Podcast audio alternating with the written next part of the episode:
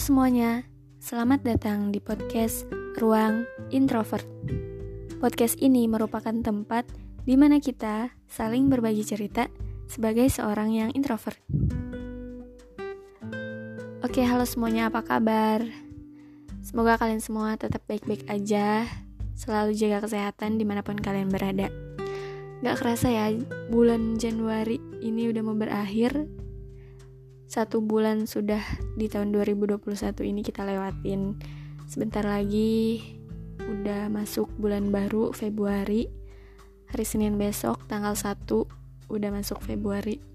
Di mana aku juga udah mulai memasuki semester baru semester genap. Pokoknya kalian semua di luar sana tetap jaga kesehatan dalam kondisi seperti ini. So kayak biasa, aku di sini bermonolog sama kalian, ingin sedikit cerita dan berbagi pandangan. Kalian pernah gak sih? Mungkin pasti pernah ya, membandingkan diri kalian dengan orang lain. Merasa diri kalian itu gak cukup. Terlalu ngelihat orang lain kalau orang itu lebih lebih lebih dari daripada kita. Pokoknya lebih baik lebih pinter lebih cantik lebih bla bla bla. Sampai kadang kita juga bahkan kayak menyaingi bukan menyaingi apa ya pengen sama kayak dia gitu. Pengen ngikutin dia. Kalau misalkan dia ngelakuin satu hal misalnya dia ngelakuin ini kita pengen ikutin dia ngelakuin itu kita pengen ikutin. Itu semua karena kita tuh terlalu ngelihat orang itu kita tuh terlalu ngelihat diri dia ngelihat orang lain. Nggak ngelihat ke diri kita sendiri. Kayak hidup kita tuh penuh sama hidup orang lain jadinya. Ngebanding-bandingin sama orang lain ngerasa standar dirinya itu kurang. Ngerasa dia itu harus mengikuti standar orang lain juga. Dan aku rasa ini juga bukanlah suatu bentuk self love karena semakin kita ikutin standar orang yang mungkin awalnya kita cuma pengen menyamakan itu kayak sama rata nih.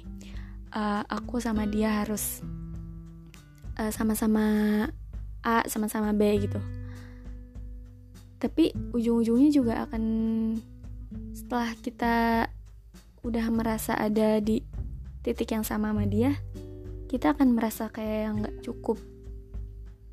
Nggak cukup untuk jadi sama aja. Sampai akhirnya mendorong diri kita terus-terusan bahkan mungkin sampai keluar dari batas kemampuan kita untuk terlihat lebih lebih lebih daripada orang itu. Lebih baik lebih pintar lebih bla bla bla. Bahkan dia nggak sadar gitu kalau kalau saking terlalu ngeliat orang lain itu bikin dirinya itu jadi bukan dirinya sendiri. Karena emang terlalu ngeliat standar orang lain. Dan malah menjadikan hidupnya itu hidup dia sama orang lain itu sebagai kompetisi gitu ajang siapa yang paling bla bla bla bla gitu. Pokoknya kayak terlalu saking ngebanding bandinginnya jadi dia tuh merasa saingan. Saingannya tuh yang kayak gitu yang harus sama gitu harus yang tadinya harus sama standarnya sama orang itu. Terus setelah setelah udah dia rasa mencapai standar orang itu dia pengen lebih. Kayak gitu tuh terlalu buang-buang waktu buang-buang tenaga juga karena setiap orang pasti beda-beda dari kemampuan kepintaran. Ya pokoknya semuanya beda-beda.